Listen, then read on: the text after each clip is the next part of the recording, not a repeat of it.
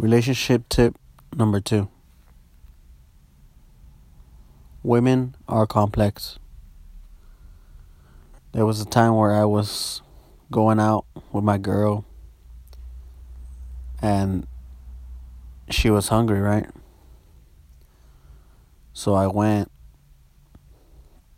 in the car and we turned it on, whatever. You know, as we were driving, I asked her, Hey, babe, what do you want to eat? She tells me, I don't know. As soon as she tells me, I don't know, in my head, I'm like, you fucking bitch. What the fuck do you wanna fucking eat? I'm not fucking hungry. You're the one that's fucking hungry.